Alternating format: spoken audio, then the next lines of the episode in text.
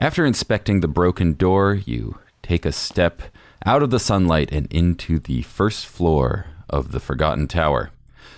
What you see is a large round room ringed with torches and sconces flickering away. To your right is a staircase hugging the wall that leads up to the second floor. About halfway up that staircase, you see what appears to be a crumpled headless corpse. And it could be lying on, on what looks like a couple giant spider legs. In the center of the room is a low wooden podium with a open book resting on top of it. What will you do next? Welcome to Edgard Secrets of the Forgotten Tower. It's a choose your own adventure podcast where you get to decide what happens next. To do so, click the link in the show notes. You can do that right from your podcast app, or head to edgardpodcast.com and click the vote button at the top. Edgard is produced by me, Sean Hildner. Music for the show is by Corey Dungeons. Check him out at corey.dungeons.com. And I will see you next time.